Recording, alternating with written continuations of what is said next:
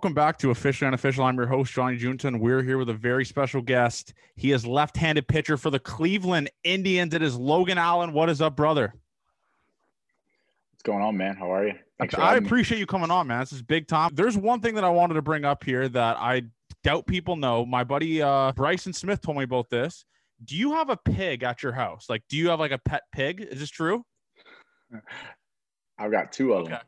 Yeah, so uh, they're actually at my my family's house in North Carolina.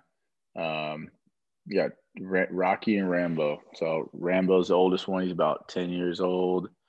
He's probably a good 50, 60 pounds. He was a mini pig, but he's gotten a little fat. But uh, then I ha- we had another one named Rocky, who's, I want to say maybe six, seven years old, maybe less, actually. I'm trying to remember. And he's like 25, 30 pounds. He's tiny. He's like a teacup pig. It's like a dog. Runs around so my house. How did this come? How did this come in? Because like obviously when, when you were a kid, most of your buddies had dogs and shit, and you have like pigs just rolling around the house. Yeah. So I couldn't have we couldn't have a dog because my brother Philip with his tubes and cords around like little puppies yeah. and dogs love to chew and stuff. And if uh my brother would get super uncomfortable when dogs would bark or anything like that and uh, my parents were afraid they'd bite through some tubes and medical supplies and stuff. So we didn't have a dog. And then one day we're in Pigeon Forge, Tennessee, where our, we had a little cabin up there growing up, uh, and there was a, a place where they had teacup pigs, like you could buy as pets. And I'm like, oh, is this real? And sure enough, my mom was like, oh my god, I have to have one. We had first one, uh, Rambo, and then we went back a few years later. We're like looking around, and she saw Rocky and couldn't say no to him. So um, they've been at our house in Asheville, North Carolina, ever since, and they're just like dogs, man. They're the cleanest pets I think I've ever had. I mean, I have a, I have a, I have my own personal pet now. He's somewhere over here knocked out, but uh, it's a 10 month old Newfoundland poodle, a Newfie yeah. doodle or whatever. So he's like a, a hundred pound like yeah. bear fluff ball at 10 months old. And it's just so different than having the pig. Like the pigs are always food driven and like they listen at stuff as long as food, like do treats just like dogs. but if they're if they've eaten or whatever, like you could put him in the cage in his cage, he'll sleep there for 12 hours straight. they sleep so much. It's the it's the most low maintenance pet. And then you let them go outside. We put them on like a leash that has like a long, uh, really really long cord, so we can run around the backyard. And they'll just sit there and graze in the grass and put their snout into the dirt and the soil and stuff because that's how they get some of their nutrients or whatever, their vitamins for their body. And you just bring them in a couple about an hour later and he's they're chilling. They'll sleep all day. That's electric man. I mean that's hilarious. And it's you insane. mentioned you're from north carolina and you were committed to the university of south carolina for baseball correct? So did people in your mm-hmm. did, yep, people was, in your town hate you or what was the deal there? Because obviously there's a little rivalry right? Yeah a little bit. And it's not near as bad as like carolina versus duke which you know i would have had half the town loving me and half the town hating me. But it was more like I guess I kind of got a break around that time because of it. So like, you know, I love North Carolina, but like I got a way better opportunity to play at the University of South Carolina as far as like it was the number one team in college baseball at that point, all the national championships. You know, growing up seeing guys like Jackie Bradley Jr., Christian Walker, Michael Roth, like all these people come through there. Um, you know, it was awesome. Jordan Montgomery too, like seeing those guys come out of there. So I, I committed there, and I didn't get a lot of hate for it being from Asheville. Like everybody kind of was like happy for me because they were just better than yeah. the Tar Heels were. And now the Tar Heels baseball program is just nails. Dude, that so. tar, the Tar Heels, the Tar Heels baseball jerseys are unreal, dude. Like they they have maybe the nicest jerseys in baseball. Like I love those powder baby blues. Mm-hmm. All their gear, like they get a lot of the Jordan yeah. gear and stuff too, is like is is so sick. Like I'm a huge fan of the Jordan stuff and um, all their gear and stuff. Yeah, you're insane. a big shoe guy. I see also on your Instagram. Like, what what's the most expensive pair of shoes you have? Oh my goodness. Um, so my mom uh, would always describe me as a shoe whore or that I had like a shoe fetish. Yeah. What she would tell people, but um, gosh, so when I got called up to the big leagues, we were and our first trip was in New York. I went to New York and uh, went to like oh my god, what's the name? It's not Bloomingdale's. It's like uh, they actually went out of business, but it was like everybody would go uh, there to shop. So I got a pair of like these high top like suede sneakers that were like dressy, so I could wear with my suit and stuff. And I spent eleven hundred dollars on them, and I thought I was gonna like throw up, but it was like, all right, I just got called up to the big leagues. It's whatever. Like everybody has the J's and and stuff. So I'd probably say that's the most expensive pair of shoes I bought. If not, uh, I have a pair of Louboutins that um, I bought, but I, I, I, don't know if they were more expensive than the um, ones I bought in New York. So I'm just a big J guy. I got a, a pretty close relationship with John Geiger and the guys that work for him. Um, so I, I, I, rock his stuff all the time. And uh, obviously Jordan. But let's go into that high school career. You went to IMG Academy, which is just a certified dog school for football, baseball, whatever. What was your time like there? And who was some guys that you got to see there in football, baseball that you were just in awe of? Yeah, dude, I uh, my experience, I have like chills thinking you talking about guys that are dogs in high school. It was like insane. So when I went there my junior year of high school, was the first year was the year before they had like all their new facilities. They just finished a football stadium. Football team was uh getting put together like at that point like they had some dogs but it wasn't like crazy. So uh as far as baseball that year we didn't have anybody that was like you know unbelievable as far as like like recruits and stuff. You had me going to south carolina a guy named luke bonfield going to arkansas.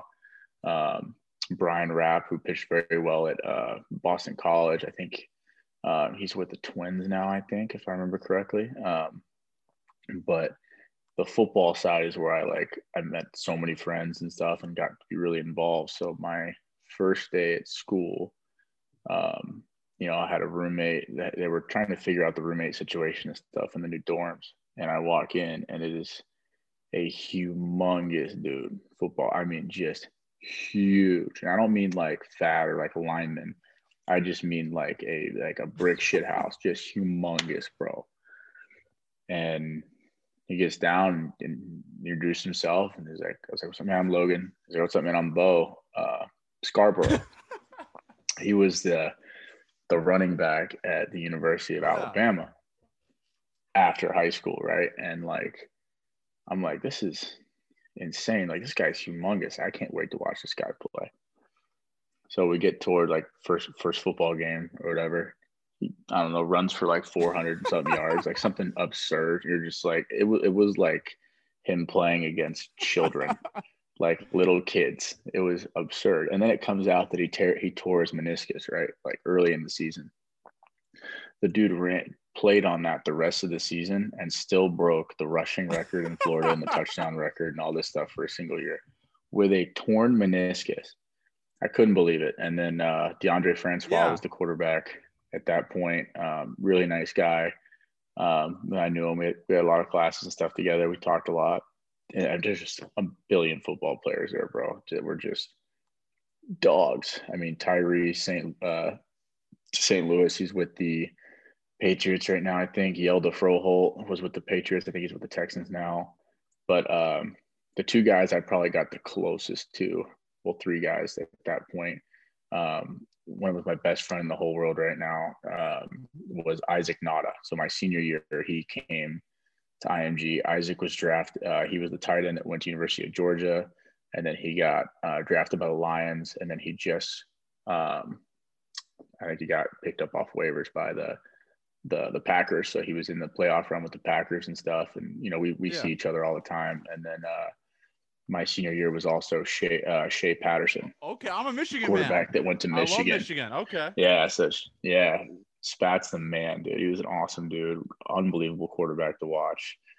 Um, he was he was he's nails, awesome dude. And I really, really was hoping he was going to get a shot at the NFL early, but he's working his way up now. He's too good not to get in the dude. NFL one day, man. I'm telling you, he's hand up. I roasted him a couple times last year. He had a couple struggles, but like I said, he's at the University of Michigan. You take it, bro. He'll roast himself though. He's that kind of guy too that he'll roast himself when he's not doing right. He can. He's one of those guys that really cares about like how he plays and how it affects people and stuff. Like he can take he he can take it. That's one of the things I love about him is he's not one of those guys that gets beat down for playing bad and just lets it affect him in the future. Like he's he knows he's he's had his time. I don't even want to know. I don't even awesome want to know how much that guy probably pulled at Michigan. Like he probably could walk into any bar and it would be just game over. That guy. I don't know if he's wifed up. He might be, but he had. I I I would agree with that. I mean, he's he's, he's a quarterback at Michigan, handsome yeah. dude, like good dude. I think he was wifed up for Damn. part of his uh, college career, which I don't know if that's how you draw it up, but like I'm sure he still had a pretty decent time at the University of Michigan. Oh, he 100 percent did. He 100 percent did. And you're talking about quarterbacks, and I saw this last week on your Instagram story. Were you hanging out with Johnny Manziel? Um, yeah, we were around him a little bit. We were uh, getting ready to go play and uh, play golf, and uh, actually, so uh, Jason Kipnis and I are really close. Um, he's one of the guys that's met I, that I've like looked up to for a long time. Was very good with me when I was in the minor leagues. Like even when I wasn't with him, we got yeah. to know each other. And then when I got to Cleveland, was just kind of a guy that really helped, you know, uh, help me be the big leaguer I, am trying trying to be um, all the time. And his uh, business partner um, is a country singer named Chase Rice, legend. And now what people don't understand is Chase went to the rival high school I went to in North Carolina and is like a huge deal. Like he was like a football player, went to Carolina, played linebacker. Um, I think he played linebacker, yeah. And uh, you know, he it's like he's like the guy that made it. Like you have a few guys from our hometown that have, have done certain things in sports, you know, you know, Darren Holmes, Cameron Maybin, um, you know, Narveson went to that school, Justin Jackson, and then you have Chase Rice, who like you talk about Cam yeah. and me and other people that have made it to the big leagues, Braxton Davidson getting drafted in the first round. And then you have Chase yeah. Rice, who's just like, oh, this is the man. So I, uh, you know, Kip was in town. We are going to play some golf. And he said, Hey, I got somebody wants to meet you. And I was like, Well, who? He goes, He's from your hometown. He's pretty famous. And he dropped, he just name drops that. And I'm like, one when Kip name drops that, I felt like a weight was dropped on my toes. like just you know, look out. But like, you know, I was like, oh my gosh, like I gotta like I gotta like take a few I, I need a drink before I go meet him because this guy's like this guy's like a legend in our hometown and like oh yeah like he wants to meet me sure okay yeah. I think Kip just knows I have like a soft spot for this guy I'm like okay when I meet him I can't like don't no fanboy just play it cool play it cool guy was the nicest, nicest dude in the world for having like all the success yeah. and fame and everything he does. He was the most down to earth dude. So that was that was awesome. And then we're over at the place. He's like, Yeah, uh Manziel wants to pop by and say hey. And I'm like, What is going on? And I, I, talked to him for a little bit. We were just talking Cleveland and stuff because he uh, yeah. he lived at the same place that I lived last season we were talking about the city a little bit, and you know, apparently his golf game is pretty good. I mean, everybody hears stories about Johnny, but you know, he was very nice to me. Didn't have a single issue, but I, I definitely don't uh, don't get too much into details with Johnny. Just let him, you know, let him talk and do his thing. And I think uh, like the next day he flew out to some, I want to say a football yeah. league or something.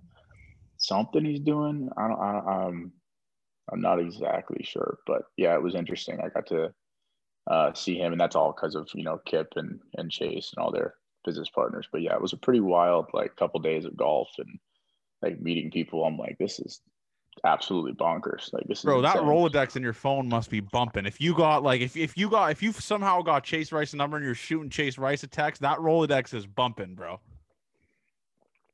you know the one the, the one name that pops up still that drives me like that i still look at it or like my girlfriend will look at it and be like that's still so weird is every time you know cena john cena and i still text and i'll get like a random i'll get like a random text from him and stuff and we'll catch up or a random hope hope all as well, or hey, I'm coming to AZ or whatever, and I'll just like see the name pop up on my phone, and I'm like, that still doesn't yeah. seem real. Like you, I grew up watching, grew up watching him in WWE. Like I still catch myself if like you know I'm alone at home and there's WWE on, I'll just flip it just on and just watch it. Like yeah, that that's the kind of thing that pops up, and I'm like, this is nuts. But in all reality, I'm still more, you know, in awe of guys like Kipnis and stuff I love all the time. Bro. Like some of the guys that carry themselves so well. He's an amazing dude, amazing dude. So like you get you get in awe of some guys, but I I will say the one one guy that uh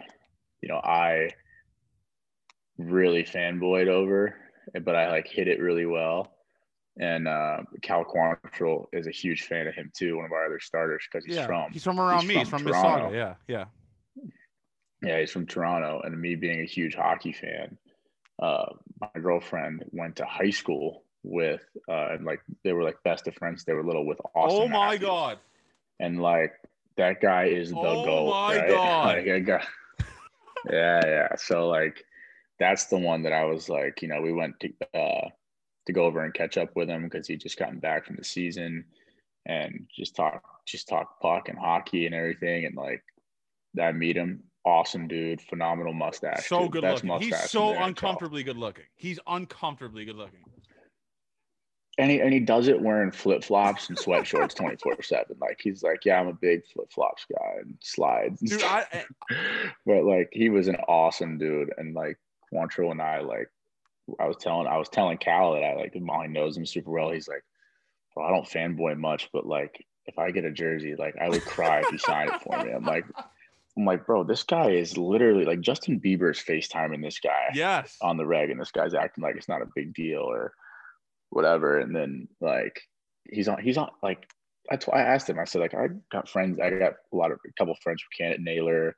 uh, Cal, like uh, yeah. Soroka, like all those guys are from Canada. I was like, bro, like they're telling me that you're on the side of buildings, bro. Like you're on like an like a, a building, like your whole base, yeah. You're yeah. on the side of a building, like that's you.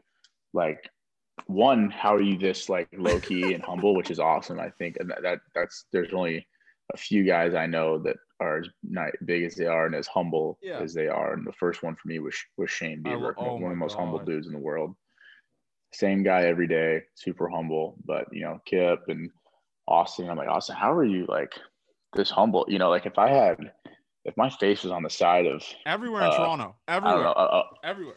If my face was everywhere in Toronto, I don't know. I, I might like, you know, walk around like I might walk around like I'm like a little cool, but like, like I was like, you're just sitting here chilling, talking about baseball and hockey. I'm just like, you are literally a god Dude, that's, in Toronto. That's like, cool that like guy like you that plays in the show understands how big Austin Matthews is, especially here because in here in Toronto, I guarantee you he won't he won't be able to walk around like like he probably can in Arizona or even just like go out to dinner with you or some shit, man. He, he can't. He can barely walk or walk walk around here in Arizona. Like, yeah, he's so dude. He's a everybody loves him. He's the best. I think he's the best player in NHL, and I'm a huge Lightning fan. Stammer. So like, oh yeah, old Stammer, Cooch, yeah. all of them. But uh, Alex Killorn, big fan of Killorn. Dude plays plays really really good. But I'm like, this guy could walk around anywhere and someone would stop him. Like the guy is oh insane. I feel like his favorite uh favorite day of the year needs to be Halloween, so he can go out not get Actually, recognized. you guys get lucky now though, bro, because now you guys could probably walk around with masks like guys like Shane Bieber and shit, and no one will really like recognize you guys. I guess kinda. You can kind of recognize Shane Bieber and stuff, but uh, any like Austin Matthews, if he walks around with a mask, he's still gonna get noticed. Like literally. It's the hair and everything too. Like, everything bro. So yeah. so, and, you mentioned the whole like john cena relationship thing. You've probably been asked this a middle, million times but i actually did some research on it. Credit to me humble brag. You actually told him uh, that if you made the show he owed you a dollar. Is that correct? And then you did it and he showed up to the game? Yeah so quick run through the story. He we were in tampa florida. I was taking my uh, my roommate in the off season had just uh, fired his agent because there was some crazy weird scandal thing going on with his yeah. agent, like super scummy stuff.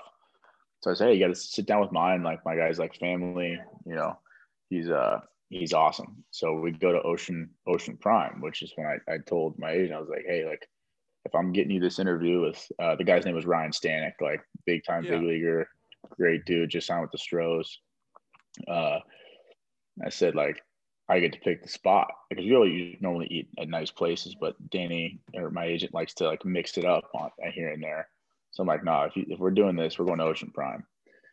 We walk in together, go to meet him, go walk to our table, and it's the table directly next to John Cena. And I'm like, sitting down at dinner, I look at. I was like, hey, I can't focus. I need like 10 minutes to like collect myself because like John Cena is like four feet from me right now, and like I can't stop staring at him.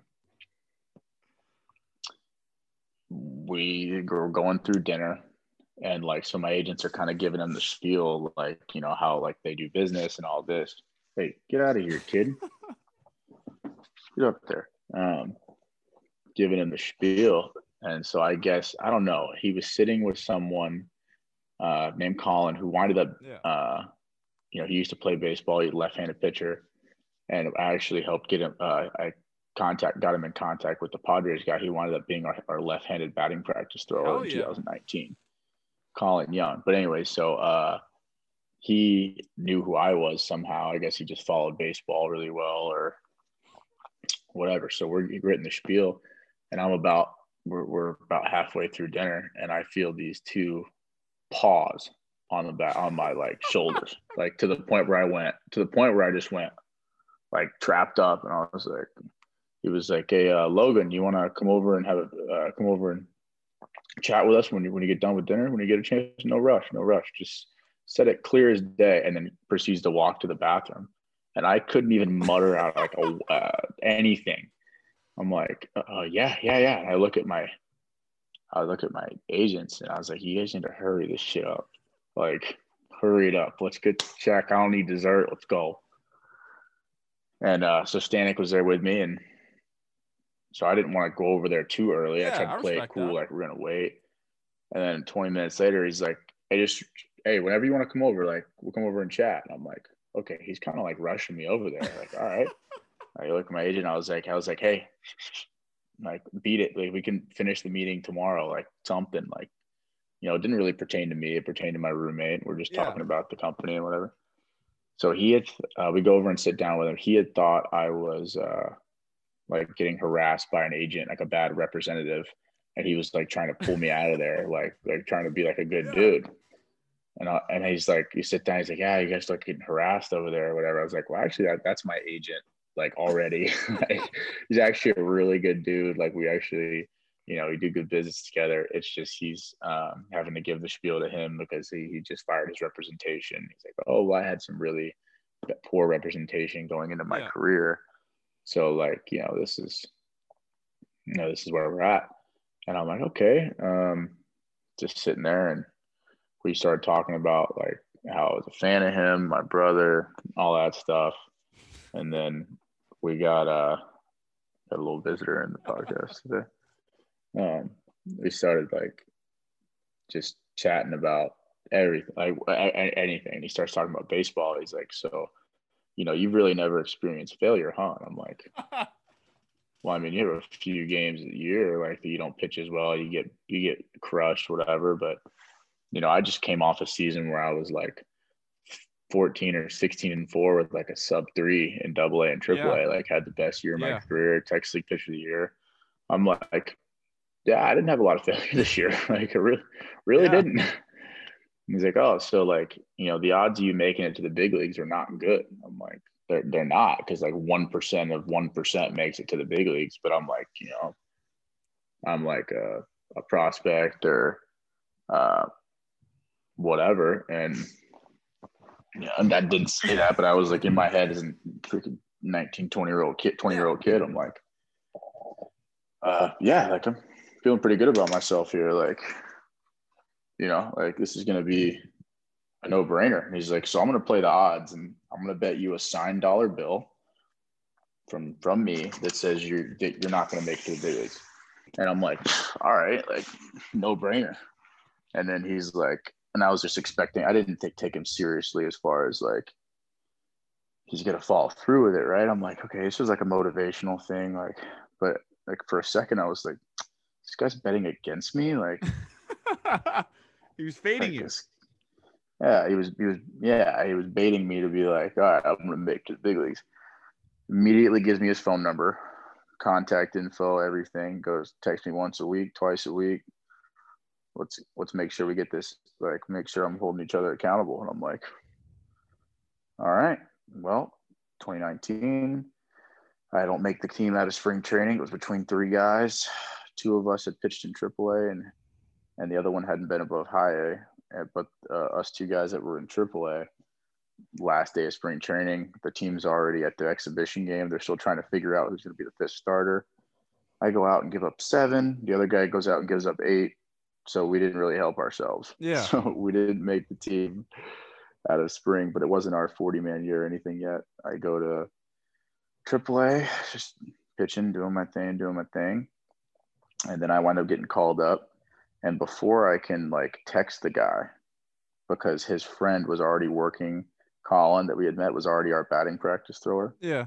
Before I could text him and say, "Hey man, I got called up," like making my big league debut, I had already he had, he had texted and said, "I'll see you Tuesday," and I was like, I'm like, what?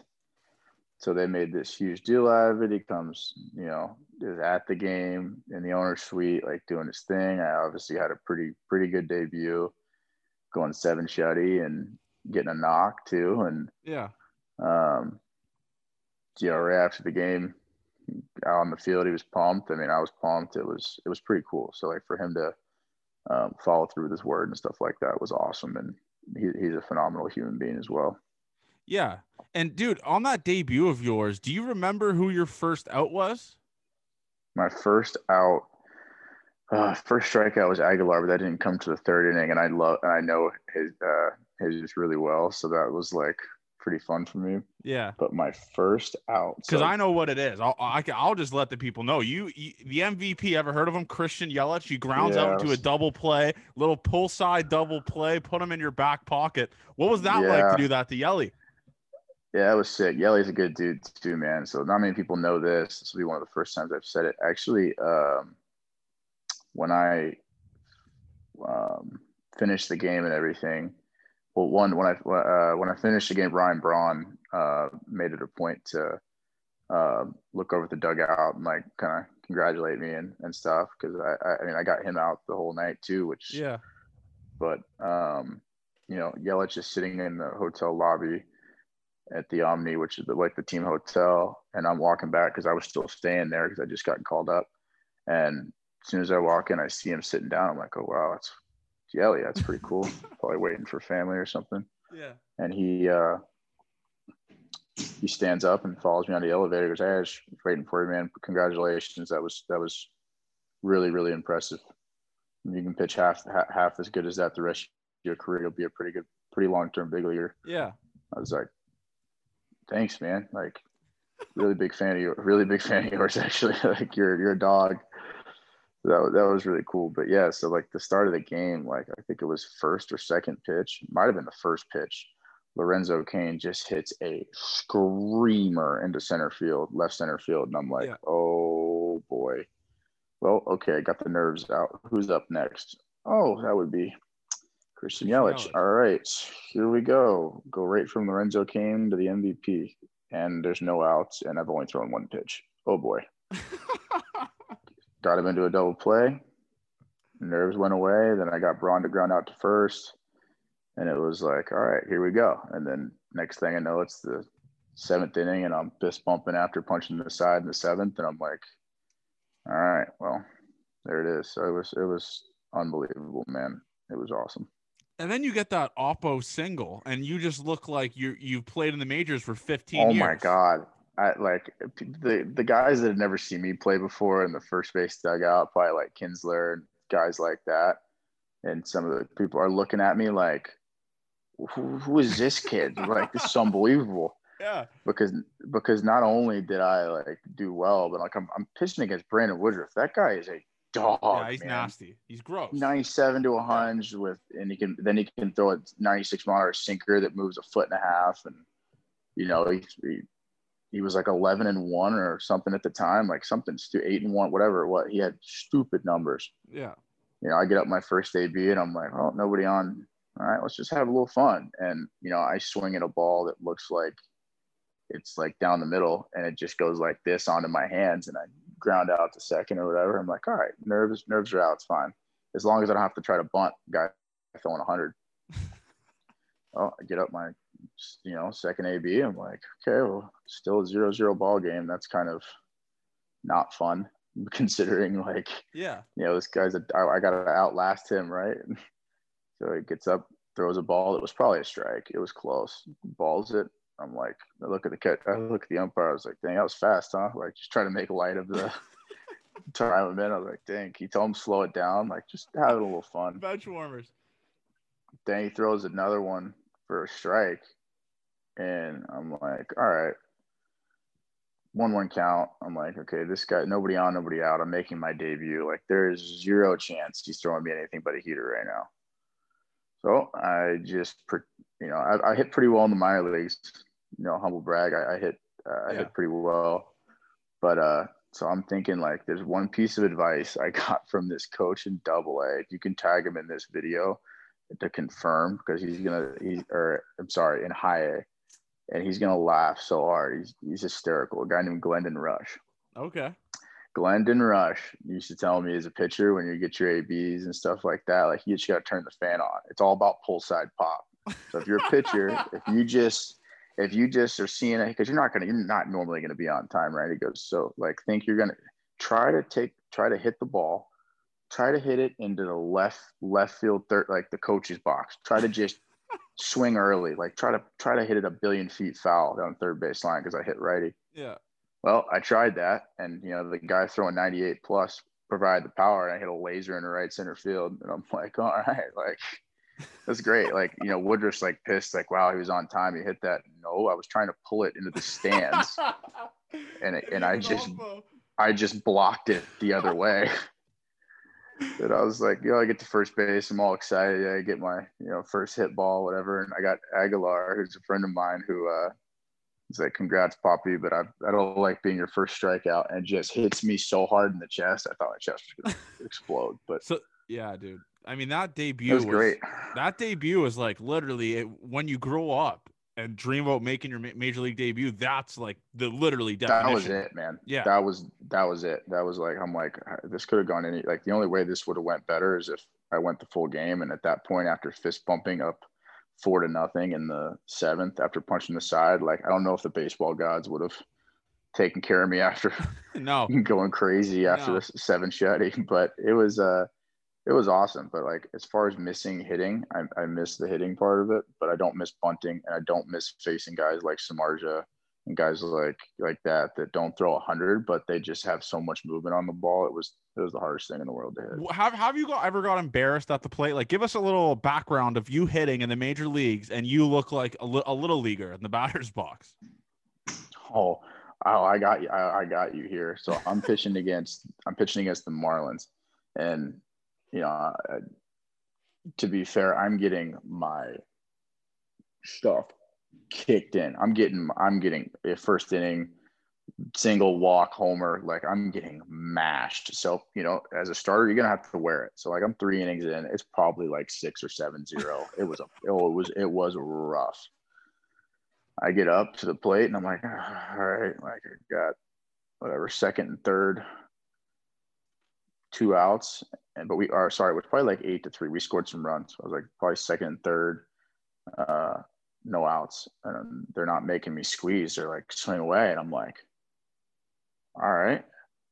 So I take the first pitch, fast, the first fastball he throws me, and I hit it like a billion feet foul. Like I, I, I got this ball. I don't know how far it would actually went, but like yeah. I, I, I will not maybe like a foul ball double. I wouldn't say foul ball homer because I'm not, I'm not that good.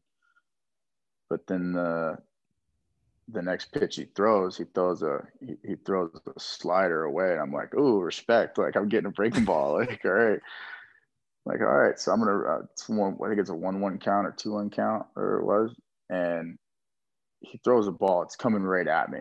I mean, it hits me like right above the belt, like the lower back. whatever. I wasn't mad. I was more confused. It hit me and I was like, oh my God, that hurt. Like, God, dude, that he threw that so hard. And I'm like walking slow to first, like whatever, like throwing the bat over there, looking at him. I'm like, why would you hit me in the back with a heater? And I, it was Jordan Yamamoto. Like I know him. A dog, yeah. I'm like, look, I'm like looking at him. I'm like, you kidding me? And I look at the scoreboard. It says 74 miles an hour. It was a curveball. and I'm sitting there, I'm sitting there hurting like I just got hit with a Aroldis Chapman. And I'm like, oh my God, like hurt. Not to mention it caught part of the belt too. So I just looked like the little kid that gets hit in little league and is like on the ground crying. I didn't get on the ground. I immediately jogged to first base and stuff. But you could see I was like wincing like a little child. Like I just I need to find like, this video. I, I gotta find it because it was it was it was tough. But he, I did it. I, I he was probably looking at you like, "What are you talking about, dude?" It was a. It was I'm like the curveball. I'm like throwing the throw the bat over. I'm like walking like not towards him, but like across the cut of the grass, like kind of like a out to yeah. into first base. I'm like looking at him, like, "Dang, Jordan, like, come on." God, that's I'm like I'm already getting beat like on the mound. I don't need to get beat at the plate too, like literally beat. yeah. And like oh. I look at the scoreboard around, it's like 74 or something. I'm like 74, 77, whatever. I was like, uh, it felt like 100. Meanwhile, you got guys, you know, I just found out yesterday, you know, Bradley Zimmer wore 101 from Chapman off like the ribs and just yeah. walked right to first base. I know, exa- I know exactly what I about you're talking about too. He literally just he, he literally ate the ball. Like he it hit him he, and he, he just, like, ate, it. ate it. yeah, Zimmer wore he just ate it, and I'm like, how on earth did you do that? Like I wore 77 that caught part of my like belt. and you died. I got like I had like I had like a little welt for the afternoon, and then tomorrow it was like it wasn't even there. I'm like, it sucks. Like, yeah, I was probably the one time I can say at the plate I looked like a little leaguer. I don't know of anything else that I I looked bad. I mean, maybe and there's a few times in AAA, like the games I've like gotten to hit or put some good swings on stuff, like um, the next AB, I'll sell out heater and just get like a fat curveball and like swing out of my shoes uncomfortable. Dude, I I love those. I love that when pitchers come up. I honestly like everyone hates obvious like the fact that pitchers are hitting again. I for an entertainment perspective, yes, it's not that good, but it's electric to see like Zack Greinke at the dish, bro. Like he, and even guys like it's just funny to see pitchers hit, man. It's hilarious. Some of the yeah, guys. I had yeah. The only other time I can think of that was tough is I'm uh, we're in El Paso and the ball flies, and I hit a ball good to to center field. Like I, the right center. I was like, oh, I dude, I just hit a bomb. Like I got all of that one. So I'm looking at the. I turn to the dugout, throw the bat off cool. Like I just hit a bomb.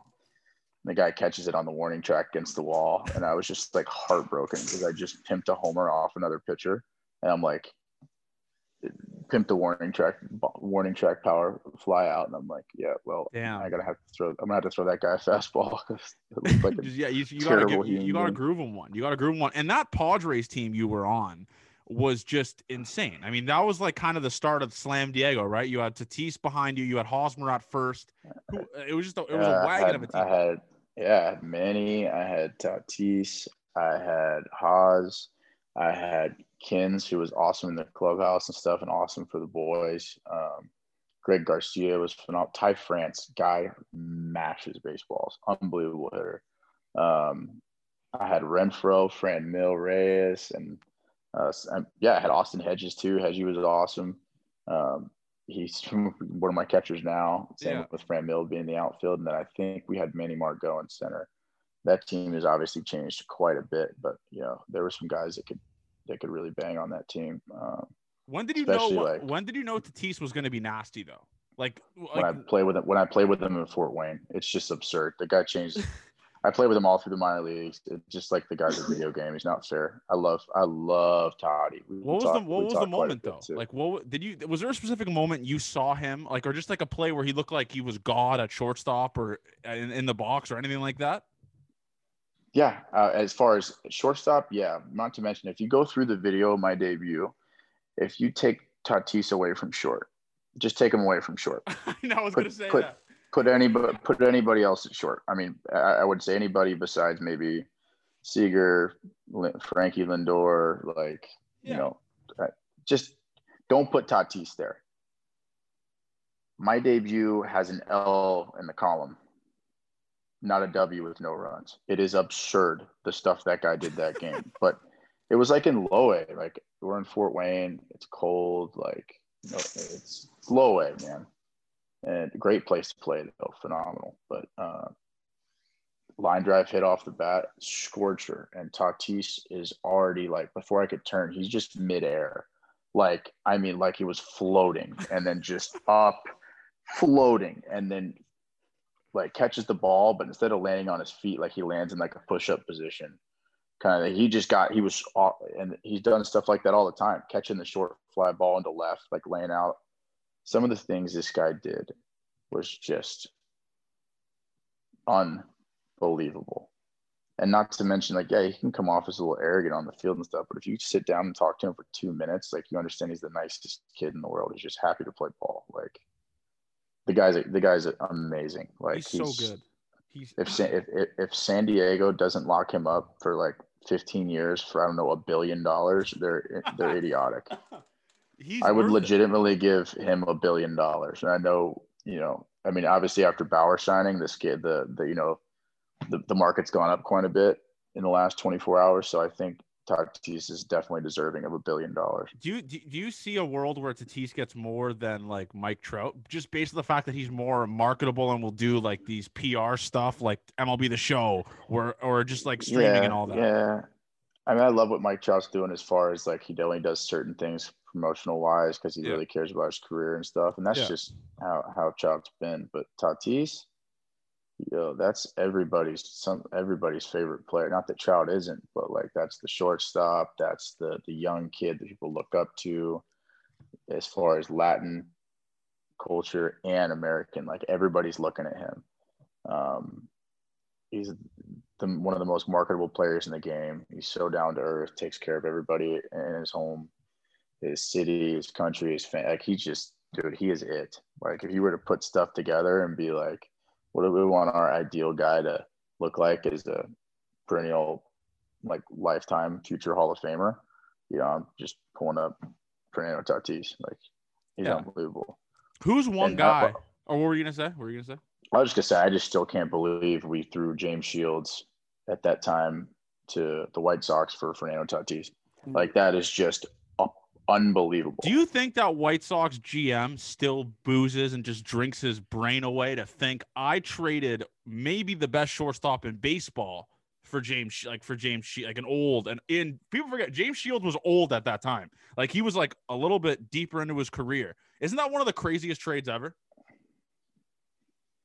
It hurts, man. Like I don't know how he feels, and I know that happens a lot in business. Like there's certain things that happen at certain times. Yeah, yeah. Certain people wish they'd trade or didn't trade, but like, dude, that is like. I mean, I, I from the second I met Toddy, as soon as that trade was over, like for spring training, right? Like he was unbelievable. Like he played really, really well, had all this talent. It's like, did they not have any idea? Did Tatis just not go to the field? Was there someone else named Fernando Tatis? Was but the rumor was is he was like five eleven, and then when he came back six months later after the trade, he was like six three. And I'm like, Jesus. Well, maybe he wasn't playing that well, but like, like this guy is unreal, bro. Like he, like this guy is just the best player I've ever seen. Like he dude skips high A, goes to double A, double A wasn't hard enough for him, skips triple A, goes to the big leagues, dominates. It's like, okay, well, let's get another league for this guy. Like, exactly, yeah. He, I mean, he could just dominate. He's going to dominate wherever he goes, and he's going to obviously be a dog this year as well. But who's one guy in the mm-hmm. league that that you have had the most success against, where you're like, damn, man, like I'm do I do I like for instance, like let's say you get out Bo Bichette, like Bo Bichette's 0 for 4 lifetime against you. Who's one guy that's that's that's not that good lifetime against you, but is like a like a massive part of the game of baseball? Oof. Gosh, I wish I had a ton of those guys. I got out a lot to say that. Hmm. I'm trying to think of the guys I pitched against this well, year. Who's one guy you got out where you're like, I can't believe I just got this dude out? There's a few that I mean in spring training I've had like Trout and Pujols' number. Like that was always awesome to me. Was having having their numbers and punching them out, and or in Trout's case, getting him to ground out multiple times. That was pretty pretty fun. But uh, I got Yelly. I, mean, I got Yelly a lot. I got um, shoot, man. Like as far as uh, Chris Davis, I mean, with the Orioles, at yeah. least that was like a guy I watched forever. I, have done pretty well against him. Um, Bryce Brentz. I know that doesn't sound crazy. I pitched against him so many times, and like I was such a big fan of Bryce, and um, he had a pretty decent year his last time when he was playing in the big leagues. Um, I'm trying to think of some of the. Oh, uh, Mike Yastrzemski. Oh, uh, the son, the son of uh, yeah, yeah, Carl, Carl yeah. yeah. So I pitched against a lot of him in the in the minor leagues uh, with he was with Sacramento and stuff, and I have gotten I've I've done so well against him except for one AB, um, and he winded up hitting a fastball 106 off my left forearm, and it it took me out of the game immediately. I was I'd never been hit that hard by a ball in my life. Um, but I tried to hide it. Like I could throw the rest of the inning. I wound up walking two guys and then throwing my split change every time because that's the only thing I could feel in my hand. Yeah. So I threw that like six times in a row to get somebody to ground out, and then I go in the dugout and they're like, "Oh, like, let's check it out." I was like, "Oh no, hit me in the hit me in the bicep. I'm good." And they're like, "Your forearm looks big." I was like, "No, it's just the sleeve." And our manager screams at me, "Take the sleeve off!" And they take the sleeve off my arm, and my arm just boom swells up. But yeah, it was like after a 30 pitch inning, like we just got to we were at their place and we put up four or five runs on them. They had a long inning. So like, you know, normally when your pitcher has a long inning, you take a couple pitches, right? Like it's kind of yeah. like a baseball thing. But you know, Mike Yastrzemski apparently thinking ahead goes, Oh, he's probably gonna groove one here because they're not they're gonna want me to take pitches and you know, I throw a fastball, you know, thigh high down the middle and he hits it right off my forearm. And I was like, This is like I wanted to scream at him because I'm like, you know, un, not an unwritten rule, but like, you know, your pitcher's had a long inning, you should be swinging first pitch, but you know, don't like it, don't throw it there. Exactly. So. No, exactly. But dude, you you played you played with Naylor, who I grew up playing against. I actually get bad dreams about facing that guy when I was a kid. That guy was a freak. Whoa. Is I he? played against him in travel ball. I'm telling you right now, Josh Naylor, write it down, pin it up. James Karinchak will agree with me sitting down here on the other side of my couch. Josh Naylor will have an it will be one of the best like one of the best hitters on the Indians this year. Like the dude is so good, so good dissecting hitters. His he works so hard. Like the dude's nasty. Like he's he a freak. Is, he's sitting up. We're throwing. I'm throwing live BPs to him and stuff. And like before I come set, he's sitting there telling me where I'm, what I'm going to throw and where I'm going to throw it.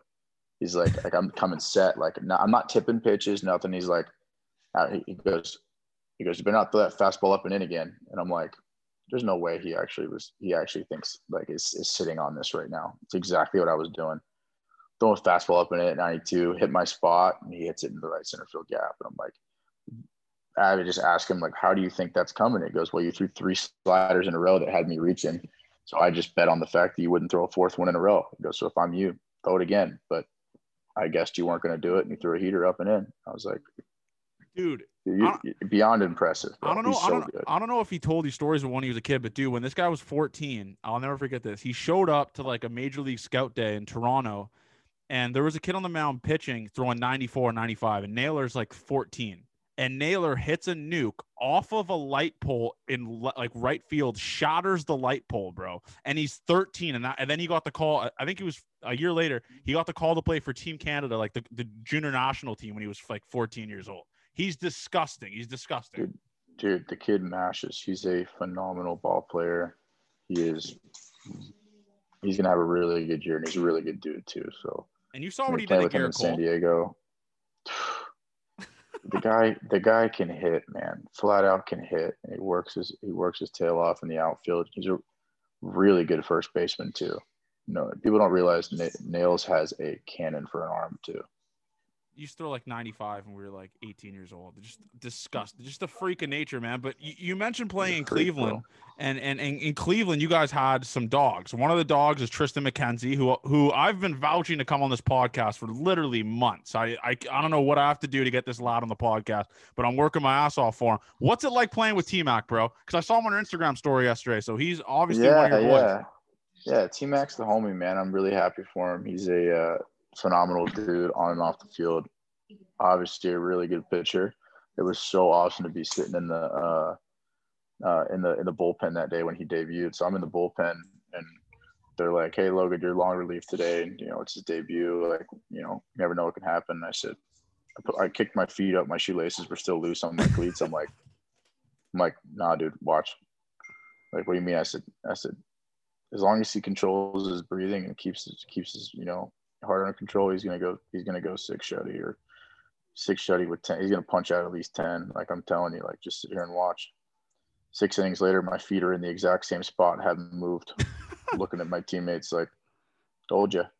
Like the kid's nasty. We've known each other for a long time since in Florida, and um, my mom adores Triston. Um, they uh, they used to always get like talk and stuff whenever we were playing against him and this and that. So it was um, it was really nice to see his success and stuff. But you know, he's a big deal now. T Mac's a big deal, but we got to get him on the podcast. We got we got to figure something out because I don't know if you know Juan Hillman. Do you know Juan Hillman? He's in your organization. Uh, I know I know Hilly. I know Hilly well. I told Hillman, I was like, Hillman, listen here. Like, I'm an electric dude, humble brag, by the way. I'll send you a video of me talking and just send this to Triston. I'll say, I pretty much vouched for this podcast. I'm assuming Hillman didn't send it to him because this guy, I mean, like I said, I'm trying to get this guy on the podcast, but that's besides the fact, man. I mean, this year, you Shane Bieber, you got you got a front row seat to, to see what that freak of nature was doing on the mound what talk about him, bro? I mean, what what what what separates him from other pitchers in the league? Because he's this he's a freak. It pisses me off how good he is.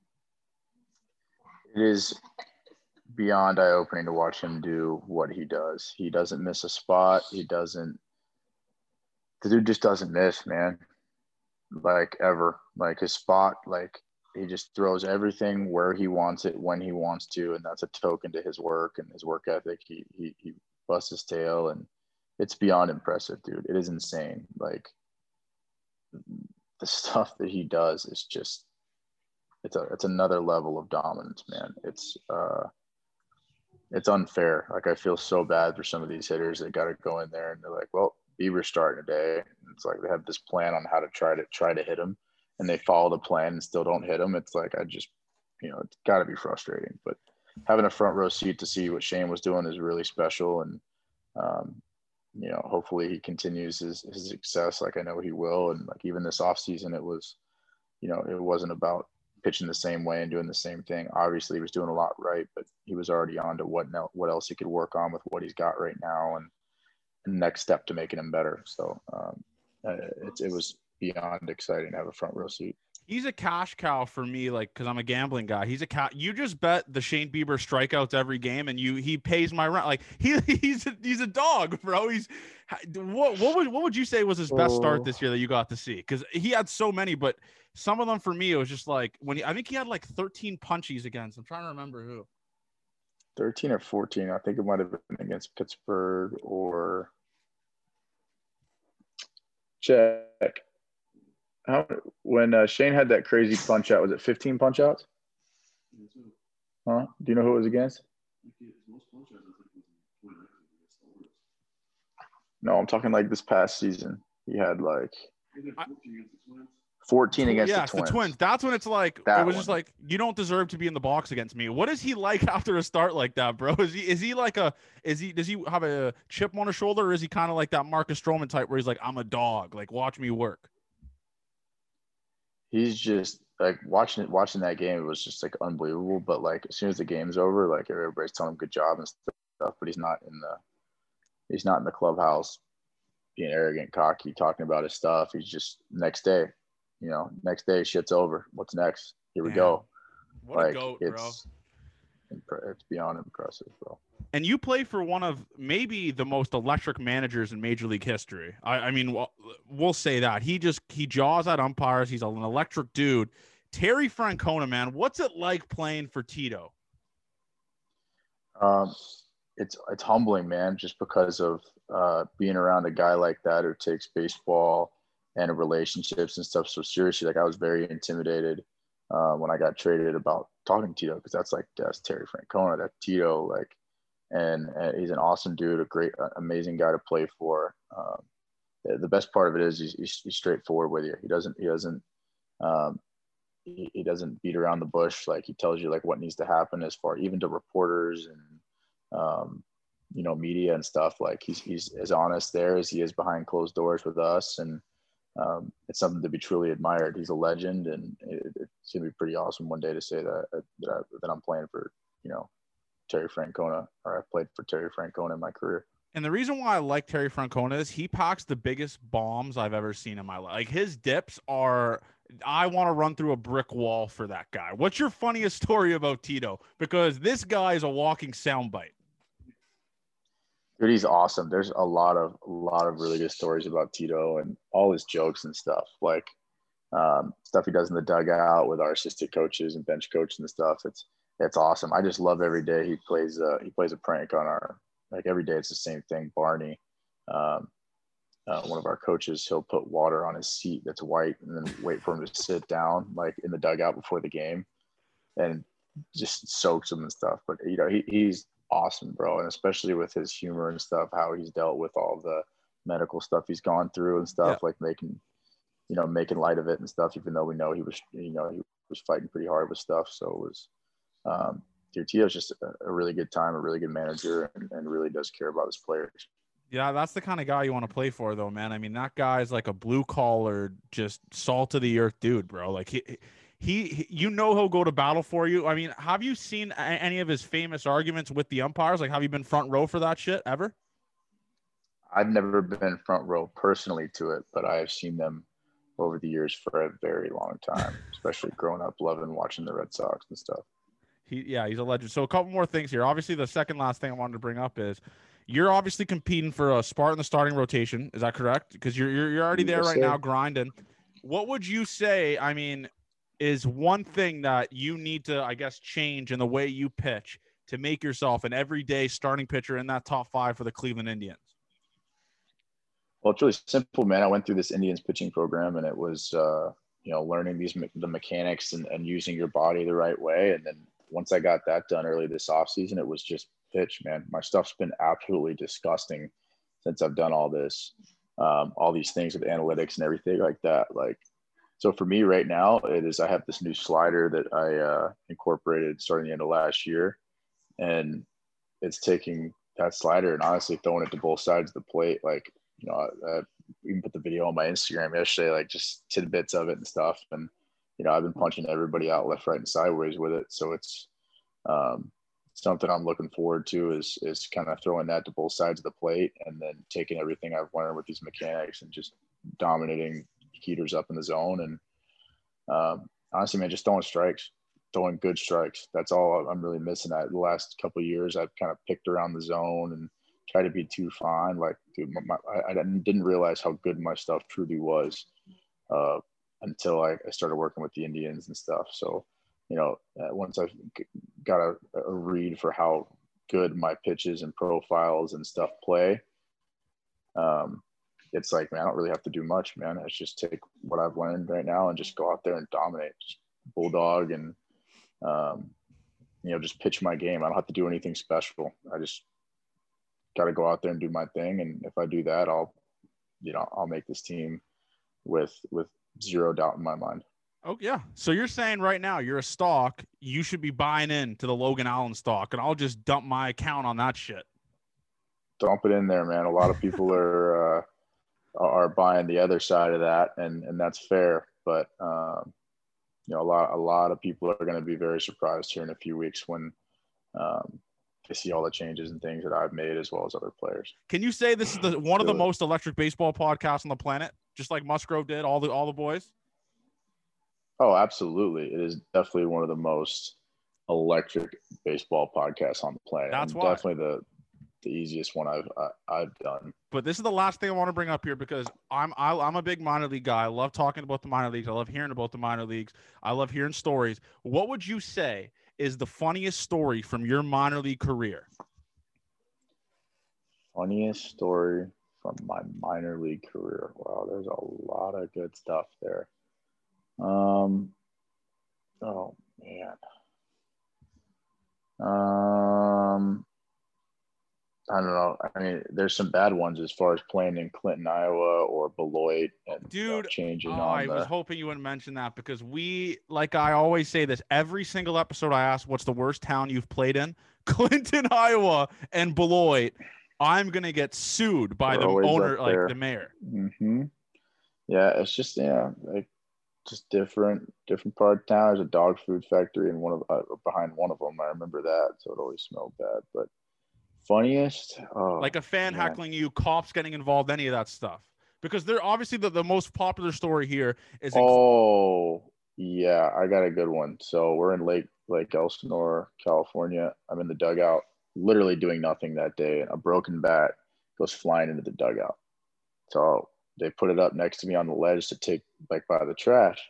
This kid come down, comes down, and goes, "Can I have that broken bat?" And I said, uh, "I was just the end of the, like the broken bat, like it was sharp, like splinters everywhere." I'm like, "I'm sorry, buddy, I can't, I can't give this to you. I don't want, um, you know, I don't want you, I don't, I don't want you to uh, like stick yourself with it. I don't want you to get hurt. I can't, I can't give this to you. I'm sorry, but I can get you a ball and all that." And he's like, "I don't want it," and goes it back up. And I'm like, okay, like I tried. Two seconds later, I got a, a dad cussing me out at the back of my head, like behind me. I'm like, excuse me, sir. He goes, Oh, you're my son, you were gonna stick him with the bat. I said, What? And he's like screaming at me. Are you calling my son a liar? I was like, Well, he's like seven years old, but I'm not calling your son a liar. He didn't I didn't say that to your son. So would you say you're a liar? I'm like, dude, I told him I wasn't going to let him get stuck with the bat. And then he just kept going out. He's obviously drunk. And I just started screaming. I was like, hey, why don't you go mix in a water, go sit back in the seat. and I sit down and the dude's trying to climb over the like the fence right there by the dugout to like, I don't know what he would have done to me, but he, he didn't get the chance. I was just like, look, I was like, dude, I didn't Dude thought I was gonna. I told a kid, a little kid, as a professional baseball player sitting in the dugout, and that I was gonna stick him with a broken bat. And the guy was so drunk that he really like I don't know he was either drunk or whatever, but he, let, he let his son convince him that that's really what happened and that I was calling his son a liar. Damn. So that was that was the most interesting story I had. The guy waited for us after the game, walking back to the car. He's like out there like cussing me out and stuff. I'm oh, like, this is a joke, man. I just offered his kid a ball instead of a bat that could have gave him a splinter, and it made it seem like I was trying. I was trying to stab a little kid. That's really that's what I was trying to do. That's so fucking funny, man. That's electric. What what a way to end the podcast. Thank you so much for hopping on this podcast. I really appreciate it, man. You're a dog. Awesome, man. Let's talk soon. Thanks for everything, man. Talk soon. Thank you for listening to Officially Unofficial. Make sure you guys subscribe and leave a review on iTunes and follow us on Twitter at a fish on a fish pod and on Instagram at officially unofficial pod. Thank you.